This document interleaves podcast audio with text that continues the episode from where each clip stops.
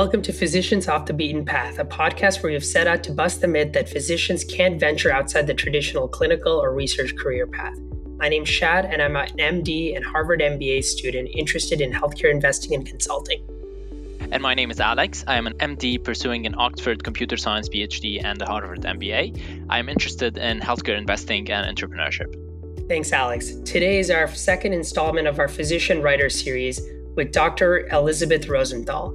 She's the editor in chief of Kaiser Health News, a contributing opinion writer at the New York Times who previously spent 22 years at the Times, and the author of An American Sickness, a New York Times bestseller, and an eye opening investigation into America's healthcare system. Former ER physician, Dr. Rosenthal is an award winning reporter, correspondent, and patient advocate.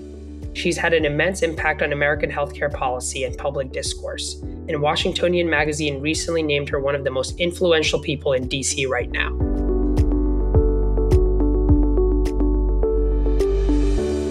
Thank you so much for joining us, Elisabeth. Oh, thanks for having me.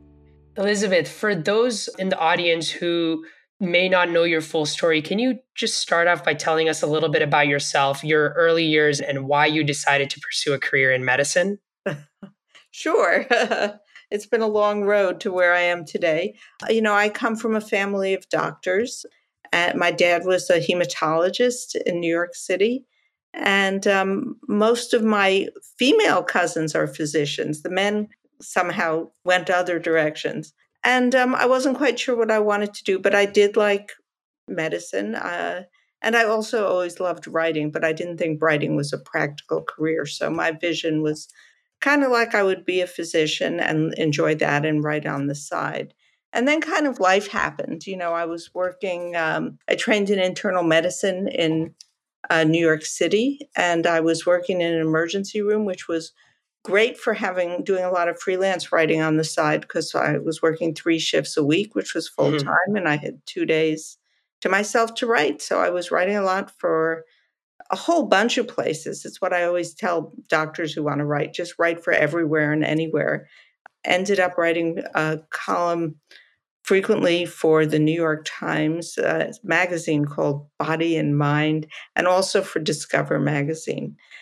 And then at some point, there was this thing called the Clinton Health Reform Plan. Uh, and now I sound like a dinosaur, but um, the Times said, Well, do you want to come on board more seriously and and cover that and so that was happening. I'd been working in a new york city emergency room at that point for five years. It was a level one trauma center and in the middle of the hiv aids epidemic so it was kind of a you know difficult time.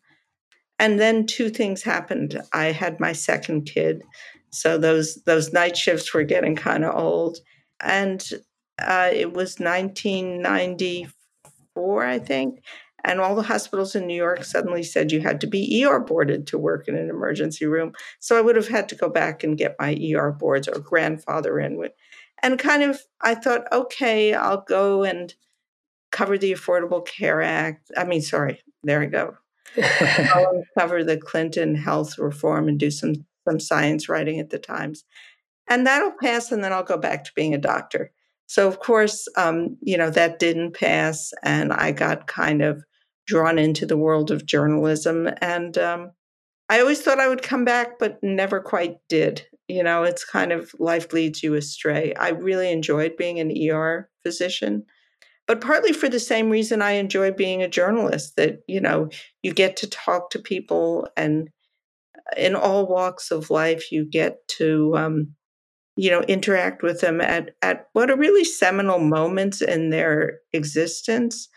And it, eh, there's a lot of problem solving which there is in journalism. And i and you know when people say you know when i when i talk to my young reporters now and and about how to interview people i always tell them what i learned about interviewing people was in the emergency room. And i you know from the emergency room i learned like I can walk into a room and not be afraid of anyone and I don't care if they're like you know the the president of China or you know a, a serial killer I I'm fine going in and asking them personal questions so mm-hmm. it made me a much more um, I, I, mean, I'm basically a very curious person, so it mm-hmm. it, it uh, made me a better interviewer, and it also taught me, importantly, in an emergency room, that you have to keep an open mind when you're interviewing. You don't want to lead your subjects, which is a, a mistake that many younger physicians and younger journalists they think they know what's going to be said and they're waiting to hear what they think the story is. And the trick in both cases is to listen. So you know I, I think there's a lot of parallels in a weird way between those two sets of skills that make you a good er doc and a good journalist. So thank you yeah Thank you, Elisabeth. There's so much there, and I just wanted to hit on a couple of the things that that you mentioned. The parallels and the transferable skills between medicine and non-clinical careers is something that we've been hearing over and over again, and it's something that we want to highlight to our audience. And it's probably you know it never it's never quite as direct as sort of interviewing people in the ed and then interviewing people as a journalist. I mean the transferable skills there sort of write themselves but i'm really glad you mentioned that. I think the second thing that you mentioned was you just sort of started writing you always were interested in it but you started writing and you you started uh, submitting your articles wherever you could. And and i think a lot of people when they reach out to me because I do a little bit of writing as well they always are curious how one can get started. And yeah. I don't think there's one identifiable way. Like no at this stage in my career and and my colleagues' careers, no one's really reaching out to us and asking us to to write on a particular topic. It's it's just you write something that you're interested in, uh, that you notice in the world, and then you put it out there, and someone picks it up eventually. And I tell people the hardest part is sort of writing that first one or two articles, but then when you sort of get in, you start to know people relatively easily. And so I think that helps. Yeah, I think that's true. I mean, and there are many more venues for getting your stuff out in the world now right. than there were in the uh, the 1990s. I actually started in late 1980s writing, and um, you know, I think a lot of people say will say to me, "Well, how can I get this in the New York Times or the Washington Post?" And I'm like, "It doesn't matter where it is. You know, mm-hmm. I want to see as a journalist, you you want to see clips, and uh, you know, uh, my actual start was before um, medical school. I I was on a fellowship in England and did just a little dumb stringing for UPI, United Press mm-hmm. International. So I had a few clips from that.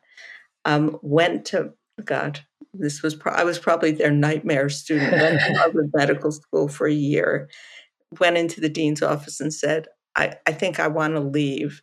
The first year of medical school, I did not enjoy at all. I was not a, you know, there were no people. It was all like dumb classes and dissections and they gave me a leave of absence and i went to work for what was probably the worst science magazine in the world. It was a hearst magazine called science digest which probably doesn't even exist anymore. Our cover lines were like sex in space and it was about like amoebas being sent into space or something like that. But i spent a year harvard gave me a, leave of absence and i spent a year just writing and, um, you know, at the end of that, I realized uh, I'm not sure if this is what I want for a career, but I, I got a lot of skills, a lot of bylines. I mean, the trick of writing is like, I'm also a runner. So it's like running. The trick of running, the trick of writing is just doing it. And the more you do it, the better you get. And, uh, and that's the secret sauce. I mean, some obviously will end up better than others, but it is, mm-hmm about using that muscle. And so writers will frequently say, like physicians, you know, I haven't done it in a while. And so it's really hard to get back in. And the main reason I stopped totally being an ER doctor was as I was doing more writing, I realized, you know, working because I was still picking up shifts once a week in an emer- in the emergency room, and I was like, I wouldn't want me as my my doctor anymore because I'm not doing it enough. So um, that was kind of part of my transition too. But so I went back to medical school after that year off and just kept writing and writing. You know, I wrote for Science Digest. I had a, a, a, a column in Discover magazine every couple of months.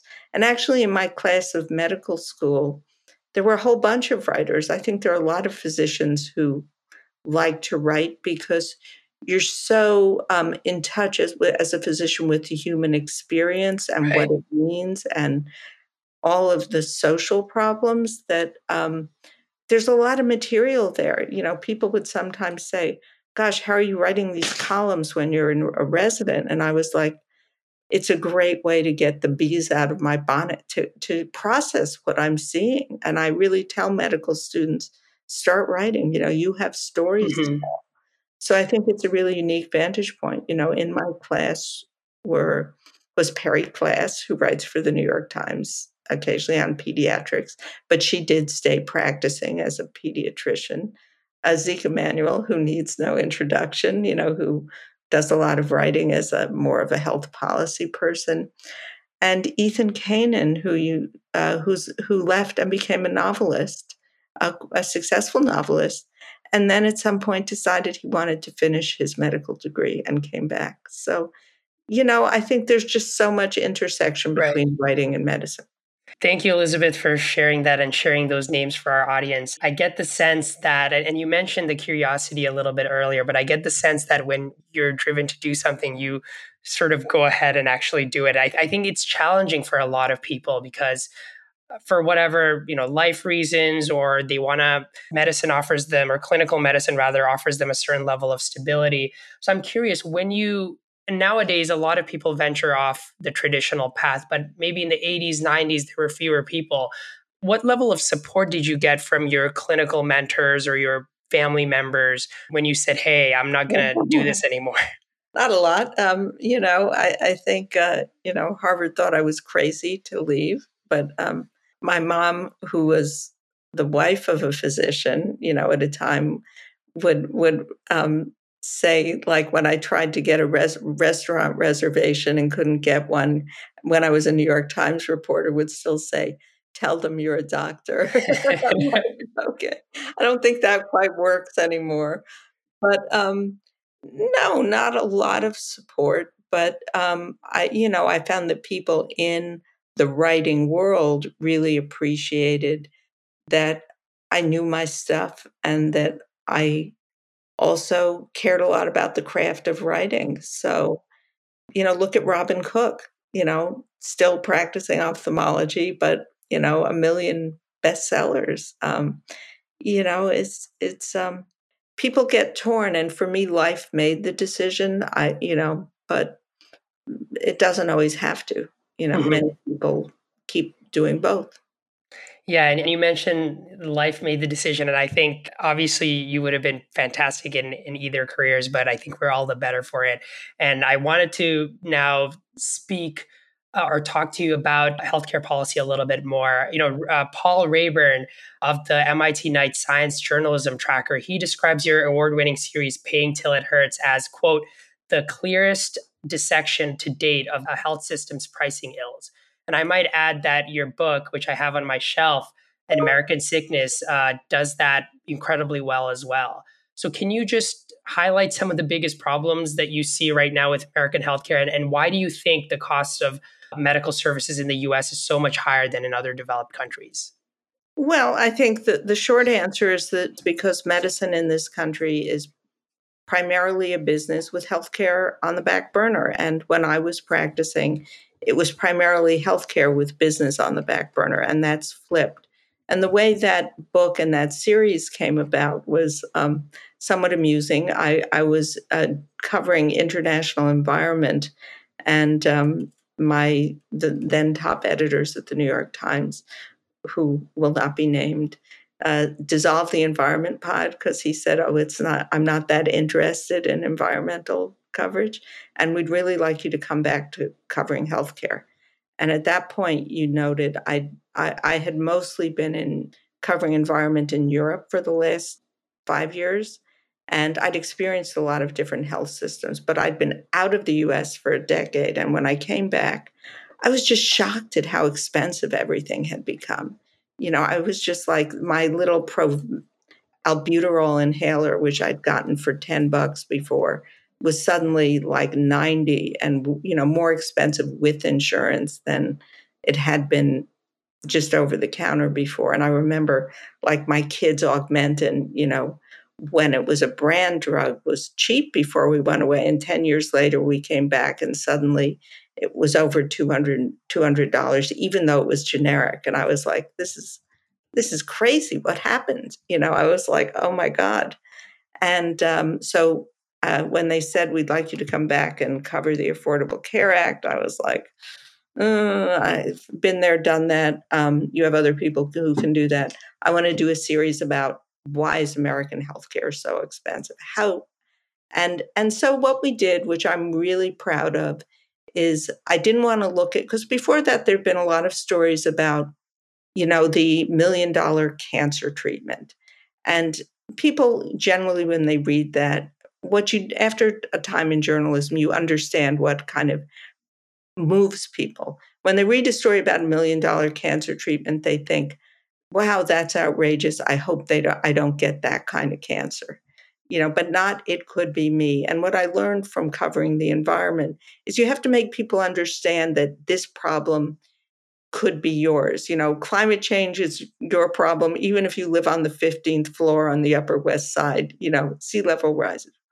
So for uh, Paying Till It Hurts, we looked at the most ordinary procedures. You know, we looked at um, the one that hit me when I came back to the US at 50 and needed my first screening colonoscopy, right, which was billed at like $13,000 and my insurer, you know, on my behalf negotiated it down to 9,000 and I knew it shouldn't cost anywhere near that. I was kind of blown away and I know I should have been happy because at the bottom of the EOB it said like what you owe now zero, but I was mm-hmm. like wait, what's wrong with this? So we started with colonoscopy, much to the um, distress of the, the photo editor for the series, because like, how am I going to illustrate that? Um, and then we did just simple things so everyone could see this could be you, like getting stitches in an emergency room, you know, getting an echocardiogram, um, using a, an albuterol inhaler or, or taking colchicine. And when that series was done, I I kind of understood like how things had gotten so expensive in the sense of I understood that my colonoscopy was crazy expensive because there was the $6,000 facility fee from the hospital for you know an operating room setup that basically wasn't needed at all to do a colonoscopy but that's where that's how you make money is by you know the facility fee but I didn't know, like, how on earth did we get this thing called a facility fee? Because when I was an ER doctor, I just got a salary and I came with the ER, as did the hospital. You know, there was, it was just a flat charge. So that led me to think, oh, I want to research that more. And luckily, when you're a writer, when you want to understand something, if you can get a book publisher interested, you can get some money and time to do it. So that became an American sickness, uh, you know, how healthcare became big business and how you can take it back. And I didn't set out to write a book on that exactly. But as I started doing the research, I realized what had happened is, you know, business consultants had come into healthcare, which were not unneeded at the time. When I when I was, you know, in the ER, it was there was no sense of organization or efficiency or anything like that. But then they kind of took over and said things like, hey, why do you have this flat fee? You could bill for the doctor separately. You could bill for the IV bag separately. You could bill, you know, you have someone sitting in a recovery room. Why do you give that away? You could bill for that and you can bill in 15 minute increments.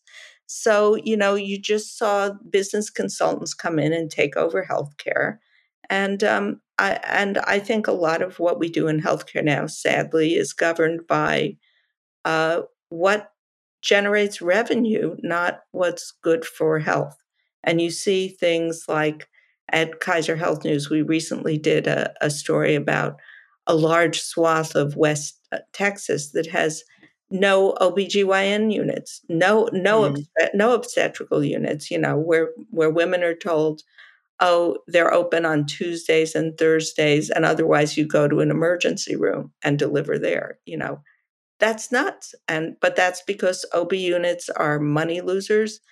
And that's also why, you know, every little hospital tends to run a cath lab and do joint replacements, even though probably every little hospital shouldn't be doing those things. That, you know, you want to go to a place that does that all the time. So, in some ways, the revelation for me of the book was how much business governed the, the way we do healthcare and the kind of healthcare we get. And the second one was that physicians had mostly been kind of passive as that happened. And so part of the book, the how you can take it back, was directed at patients and physicians and employers to say, it doesn't have to be this way, but you gotta you gotta make your voice heard. You know, physicians of my generation spent a lot of time grumbling as these things evolved, as suddenly their pay was tied to how many RVUs they they billed for the hospital, and you know they were taught, oh, never for a level one or two visit. You know, every ER visit should be level four or five, and they grumbled a lot about it, but they didn't say to the hospital, no, this is wrong. I'm not going to do it. Um, you know, they felt powerless, but if hospitals don't have physicians, they don't have anyone bringing in patients. Mm-hmm. They don't have anyone doing the work. So you know, I, I'm seeing in your generation of physicians a much more vocal and activist approach, and it's really heartening to see.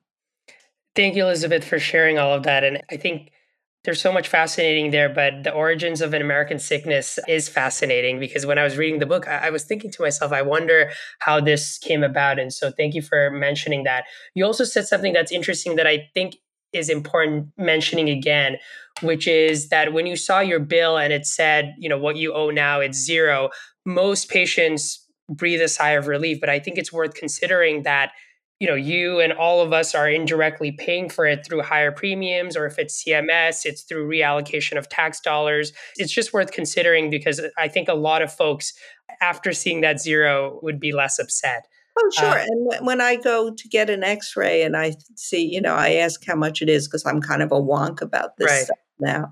And they say it's some ridiculous price. And I go, like, what? They like, well, why do you care? You have good insurance. And I care because all of us pay for that essentially right. in premiums. And also, I think what made the book timely and made us at a tipping point is you know, that was in 2007 where it said zero on my bill. Now there are higher deductibles, higher copays, higher coinsurance. It's very rare to get a bill that says zero for most mm-hmm. people. Right. Um, so I think we have a wonderful, and now I'm going to promote our, we do a series at Kaiser Health News with NPR and CBS this morning called Bill of the Month. Um, mm-hmm. And they're hair raising, you know, and there are people who are good, hardworking Americans who try to do the right thing, who get stuck with often thousands, sometimes tens of thousands in medical bills, which they shouldn't be stuck with. Yeah, no, I, I, read Kaiser Health News very religiously. And so I am familiar with that.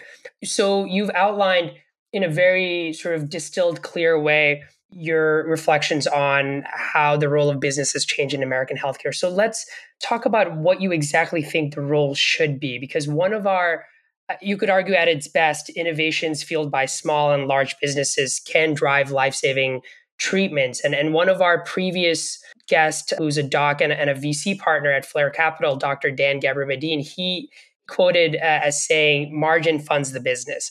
Um, so, what do you think is the appropriate role of America's so called business machine in the healthcare world? And, and how should we think about sort of the trade offs of private and public run healthcare? Yeah, you know, I in my current job, I get, um, um, you know, many emails about, you know, a new app or a new innovation that is going to save healthcare. And I am, you know, I'm not opposed to business or venture capital.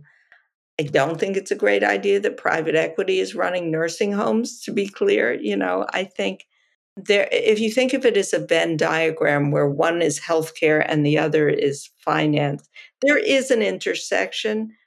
And I think we should focus. I, I tell all the business people I talk to, let's focus on that intersection rather than on stuff that yeah, it's going to sound cool and you'll find someone to fund the startup, but it really won't make patients' lives any better.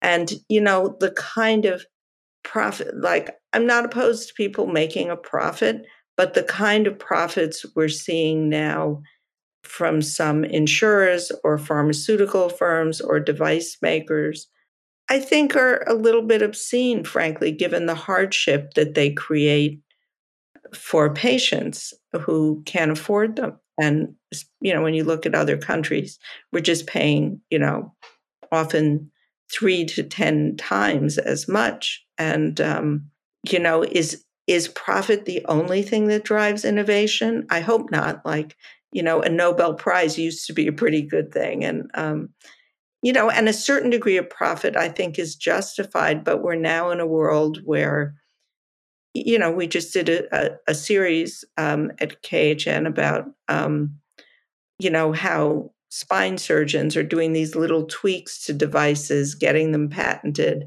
and implanting them and making a whole lot of money from royalties you know, they're not really inventing something new. I mean, I'm you invent something fabulous, you know, the first MRI, go for it, make make make a ton of money. But, you know, now MRIs, yeah, there's always new generations, but the improvements, as with many drugs, are iterative, not really novel. So why do we act as if they deserve, you know, huge amounts of compensation? You know, and when I think about something like drug prices in the US, you know, when I was a practicing ER doc, the first few years were really hard because there were um, patients with AIDS who came in and were dead within weeks, if not months. You know, they you could treat some of the infections, but not very effectively. Um, I believe it was in 1992 the first um, antiretroviral AZT came on the market. And it was a game changer, right? Like it just revolutionized HIV care. Um, it was priced at $10,000 a year or 750 a month. And there were editorials everywhere saying, no one should charge that much for a drug. I mean, now we don't blink at drugs that cost $10,000 a year. So, how much profit do you need to to drive innovation, I think it's gotten to crazy levels. And I think a lot of what's funded now, you know, uh, like I said, a lot of things that VC will fund are not very useful for patients, even though they sound cool and people will buy them. So, you know, focus your attention on that place that's both really useful and will make money. And I think I will be a much happier person and I will get far fewer emails about dumb apps that are going to like, you know, do things that patients don't need done, but patients don't know they don't really need that done. Thank you, Elisabeth. And I think we're all in agreement here that anchoring around patient benefit is sort of the primary thing that should be on people's minds, uh, regardless of whether you're in the clinical healthcare world or in VC, PE, growth equity, whatever it is. I'm going to pass it along to Alex, who has a few more questions. Okay. Hi, Alex. Hi, Elisabeth, and th- thank you, Shad. Thank you, Elisabeth. Great discussion. And uh, Elisabeth, I really enjoyed the, the point that you mentioned around basically uh, when healthcare kind of uh, took the back seat and business took the front seat. Uh, physicians were passive and were not basically kind of leading the, the revolution or leading the change. And I think this is something that uh, we hope to change through this podcast by having amazing guests like you. So, again, thank you so much for joining us. Well, so, good luck with that. It's an uphill climb now because my generation kind of bailed on that. So we'll see about that. uh, but Elisabeth, you've had an amazing career. You've transitioned between uh, clinical medicine to journalism, and you've been able to achieve immense impact through your writing, through thought leadership. Many of the docs that we've interviewed before, they've mentioned that what drove their decision to go into investing, entrepreneurship, or, or consulting is the ability to make impact on millions of patients rather than individual patients through business. But surely that is not the only way to make an impact, as you've demonstrated through your career. So I'm really keen to know your thoughts on how can physicians make really large impact on the healthcare system and on the lives of patients outside the traditional remits of business. Yeah, and and um, you know, I did have that feeling when I left medicine that working in an emergency room, I could sew up one person's cut. I could, you know, deal with. I worked the New York City Marathon a number of years with, you know, uninsured marathon runners who would come in with injuries. But um, I realized at some point that I could have a greater impact writing. I thought, I hoped, you know, it it was scary because I was leaving something that was felt pretty secure to something that like I'm not sure if this is going to work out for me or not.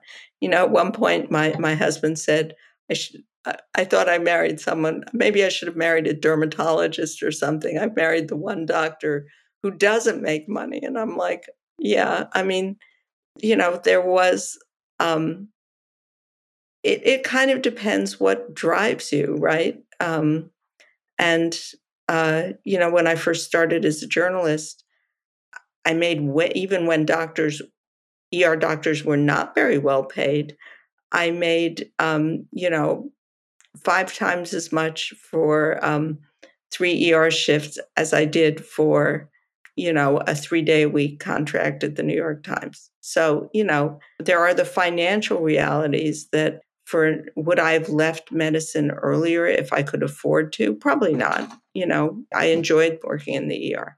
So I think that makes the decision hard for people. But the lucky thing is there are many parts of medicine where you can practice and have an impact on policy. You can get involved in your hospital's politics, you can get involved.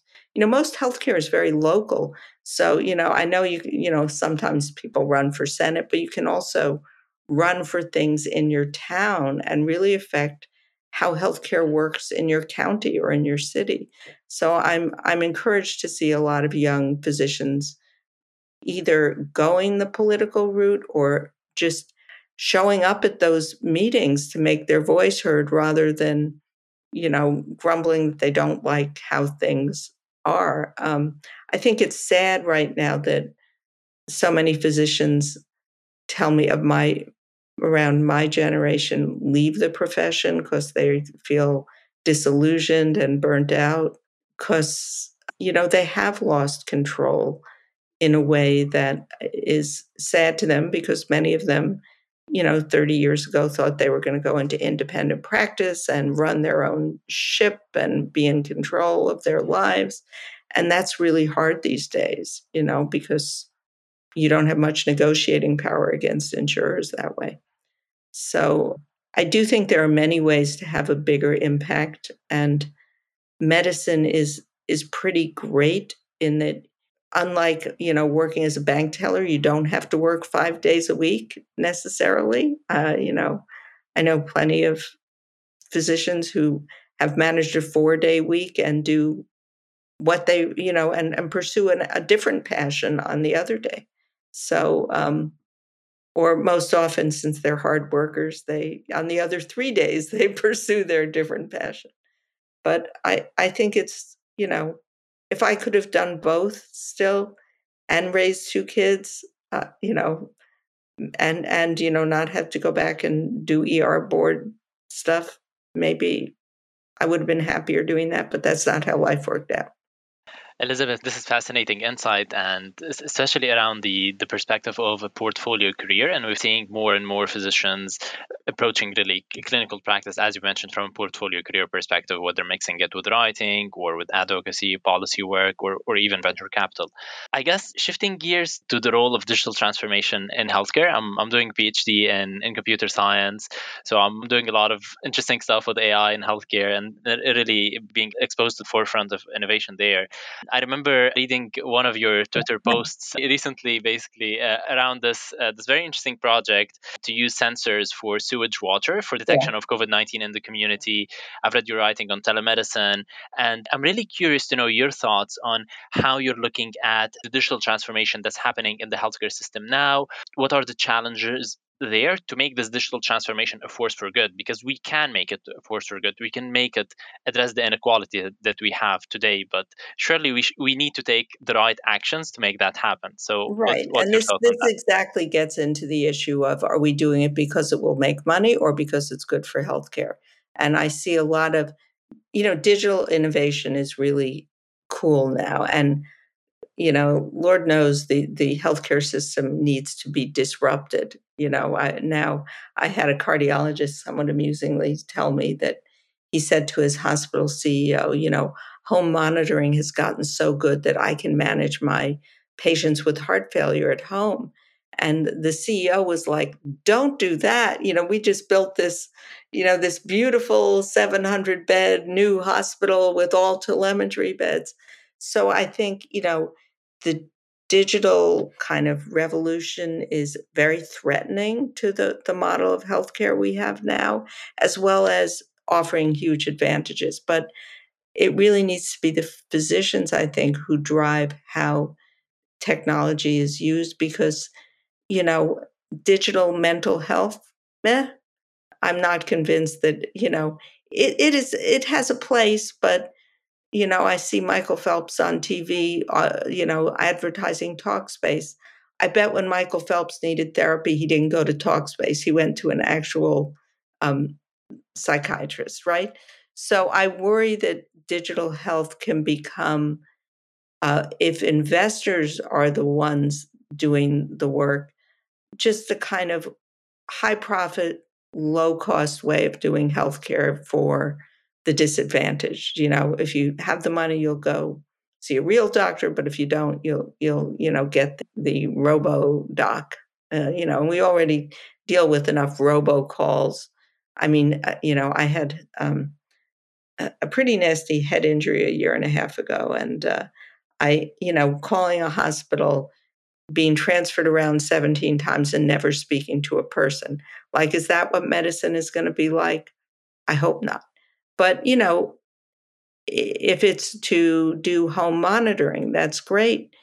Um, if it's to do, I had a, because this was in the period of the COVID, right at the beginning of the COVID pandemic, I had months of um, home physical therapy, which was pretty good. It wasn't as good, you know. I it, it, clearly would have been better as a hybrid approach because when I finally got to see a physical therapist in person, she said, "Oh, you're doing that all wrong," you know. But in two dimensions, she couldn't see that, and I had all, you know, I got great care. It was at Hopkins. I had home monitors that could see my movement in 3D, like a kind of Wii like machine. It was very high tech, and I'm sure someone's selling that now.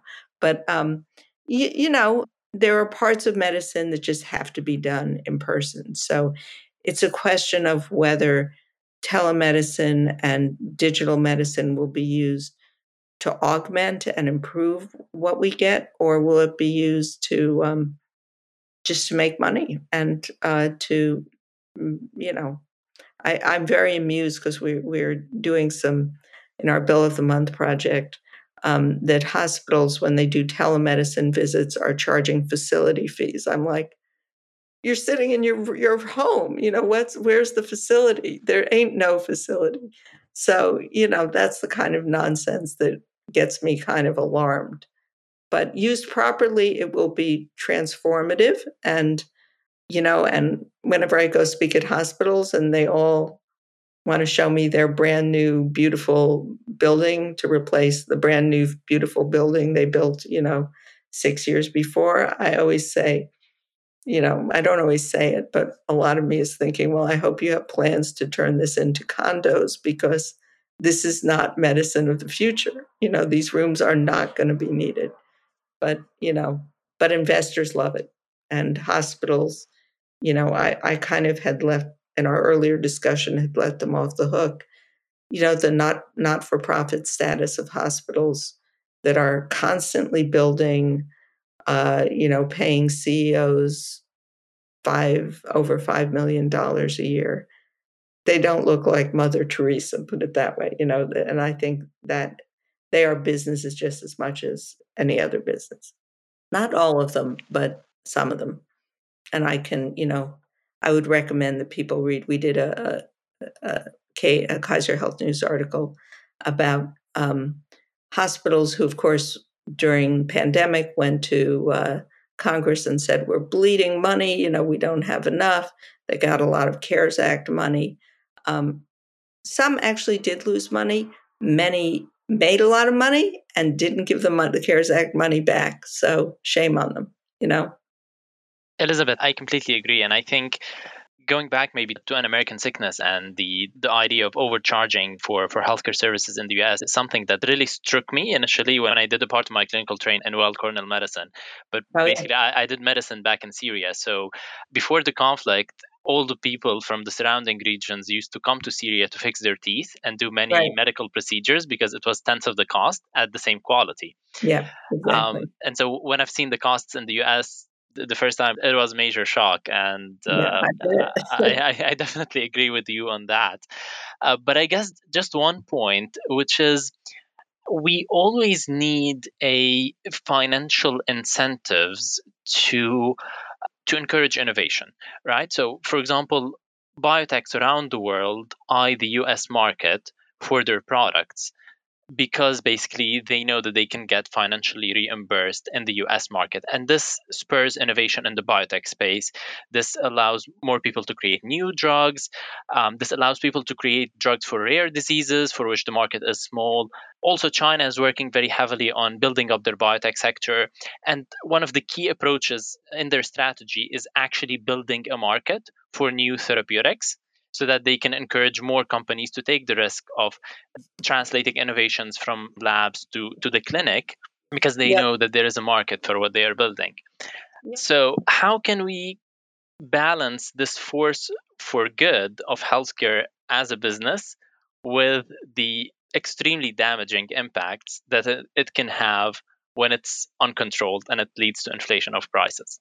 Well, I think, you know, one thing I, I'm always interested in how some other countries that are not you know national health systems like germany they will allow things to come in at a high price but as they age they have to the price has to go down as as any you know an old tesla costs less than a new tesla. So um and and i think also you know a lot of me too drugs cost as much as the actual innovator drugs.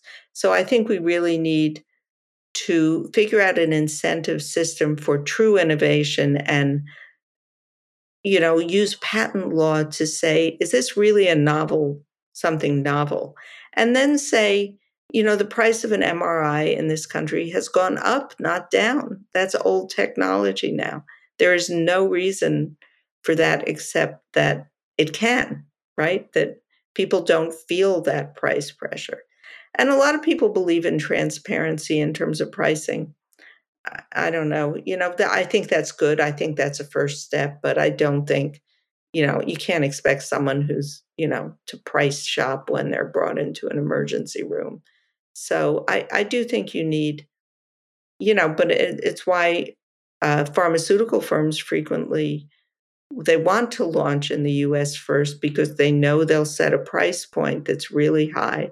And then they can go negotiate with, you know, all the European com- countries that do negotiate and say, well, in the US, we're getting, you know, $86,000. And so it, it's a business strategy, not a, um, not a rational incentive strategy. And I think the problem in, that we're going to have now is if you want to say you want to do which many many countries do you know cost benefit analysis what should we charge? You know the problem is in the US the costs of care are so high that you can charge an awful lot uh, for drugs to avoid an insane amount of money for care. So you know for example when um, gilead came out with the first hep c drug and it was $86000 initially um, and they're saying, okay, that's fair because a, a liver transplant costs a million dollars, right? Well, that's a nice comparison, but most people with hepatitis C don't need a liver transplant, so that's a kind of bogus thing to say. And um, and most and many people with hepatitis C don't even know they have hepatitis C. So now they're on this, you know, now they're beating the bushes to get everyone over a certain age tested and treated. And many of those people would never have had deleterious effects from hepatitis C. So those comparisons get very weird very quickly. And you know, if you'd use that to price AZT, you know, you could have priced it at 200 i don't know an ins- any amount of money as you do for some of the new uh, you know infused drugs for rare diseases so i think there has to be some kind of rationalization of of profit and uh, you know and and really a revision of the patent system to say you know because many of these medicines which you know i wrote i think one of the first chapters of an american sickness is about this guy Jeffrey Kivi who got Remicade. You know, Remicade, those drugs were amazing and life changing for people with psoriatic arthritis and certain conditions.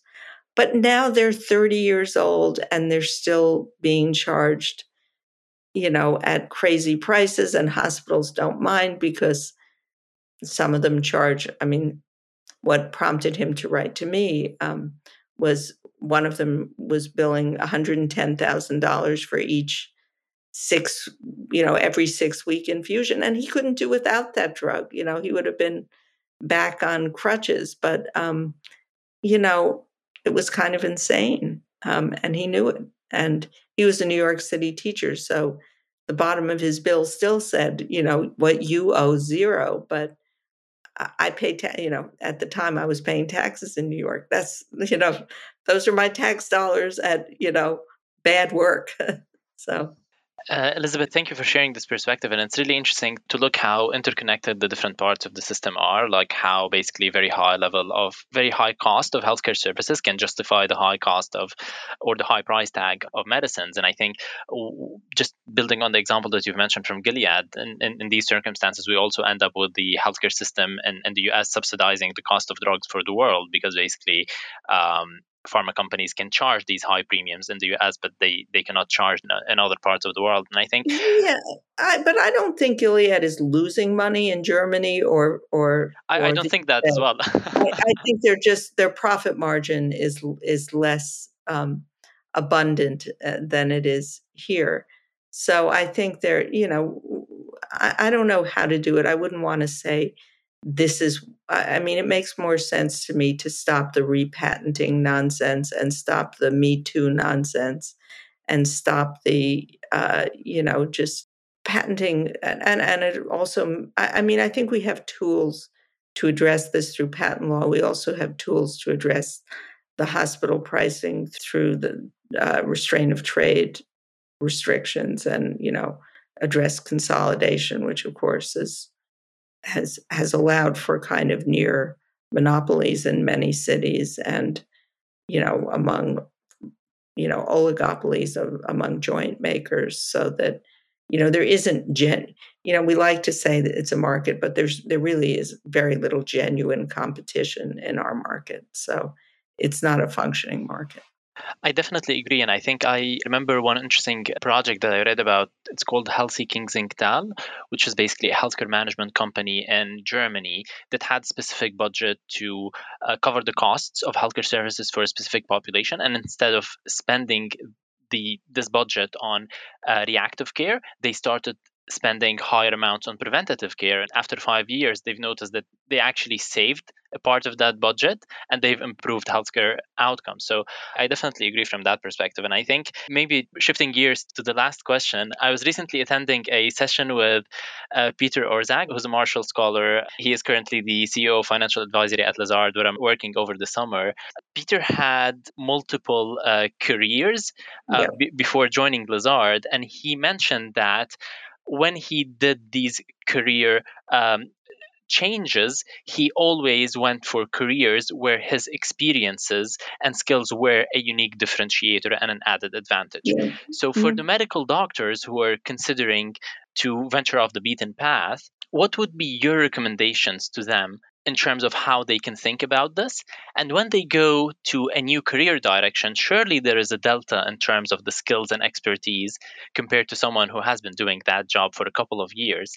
So, what would be the best ways for them to maximize the speed of their learning? Um, yeah, no, to, to I fill this gap. That's a good question, and I think you know, I went into journalism to cover healthcare because that's what I knew. Um, So you are, you know, I often joke that, um, you know, because my first real job in journalism was at the New York Times. I'd done tons of writing before, but I, I joke that, you know, being in the science department at the New York Times was like my five years at the Jersey Journal, you know, where I learned the parts of journalism that I had no idea about. I mean, the first, I remember the first big story I wrote. It was about bone marrow transplants, and it was about, you know, it was all the science. I was was in Science Times for a while, and then I quickly moved to Metro to do more health policy stuff, which was more my interest. And I wrote a long article about bone marrow transplants, and my editor read it and said, You didn't speak to any patients. And I was like, You know, of course, you know, that's what you need for journal to get us to make a story come alive.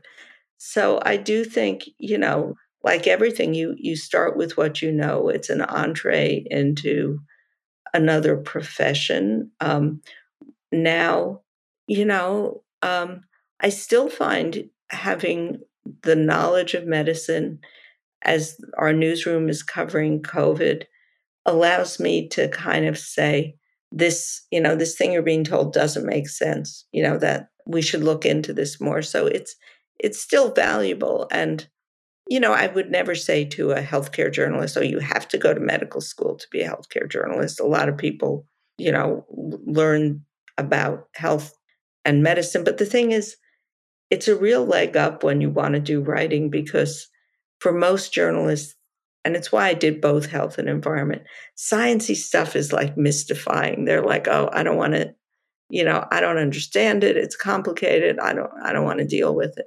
So um, it is a huge advantage to have that background. Um, but you have to realize who you're writing for, and it's not other doctors, it may be policymakers. In my case, it's people, voters. Um, so you really, you know, it, it does take a kind of shift of perspective because knowledge alone, you have the knowledge, but you have to learn to translate that into um, into you know whatever goals you're trying to achieve. So.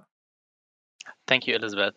And I guess moving to the last question, what would be the best way for our audience to learn more about the work that you do and follow basically your latest projects and the impact that you are oh, making? Well, you, can, you know, um, you can always go to khn.org, which is our our website, and everything is free um, to read. Not we have no paywalls, no advertising.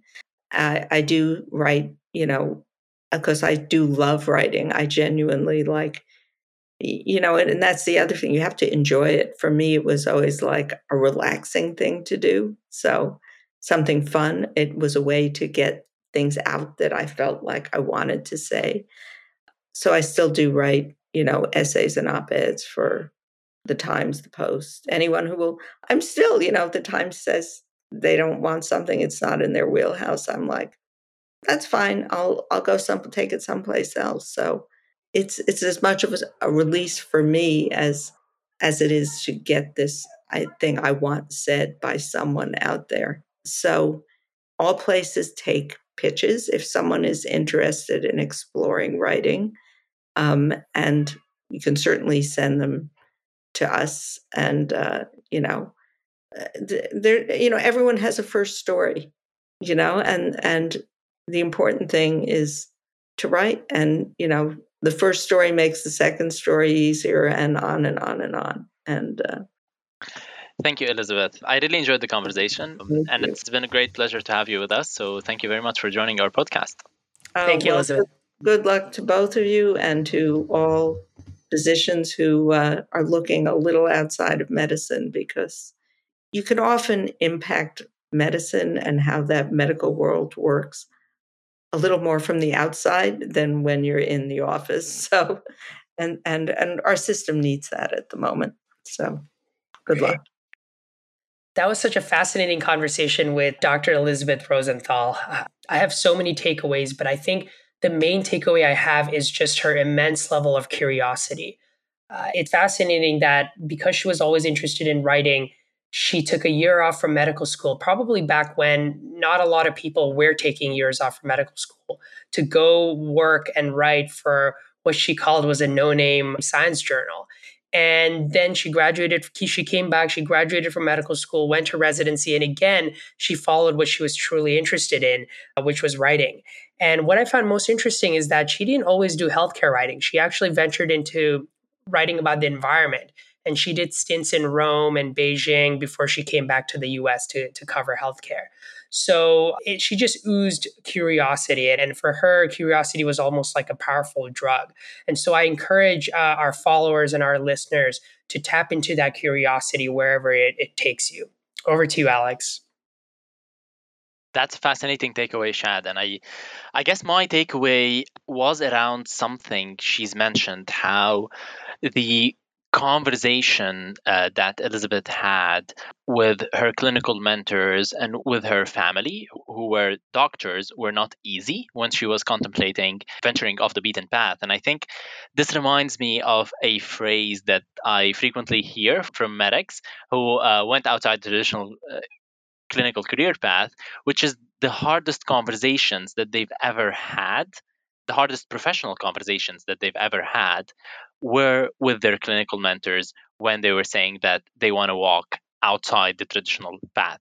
And I think there is something to to be spoken there that we should recognize that these conversations are very difficult and it's fine for these conversations to be difficult. And I think one important insight is not to let the difficulty of these conversations actually dissuade someone from pursuing their passion because people are going to recommend to you what they think is right but only you know what is the thing that you're passionate about and what you want to spend your life doing. So have these different conversation difficult conversations and go after what you what you're passionate about because that's the most important thing and to our audience out there, join us next episode in which we would have some super interesting stories of medical doctors who've decided to venture outside the traditional path. And remember to follow us on social media on Facebook, Instagram, and Twitter at POTBP Podcast, and to catch our latest podcasts on Spotify and Apple Podcasts. To get in touch with us, you can email us at physiciansofthebeatenpath at gmail.com or visit our website at potbppodcast.com.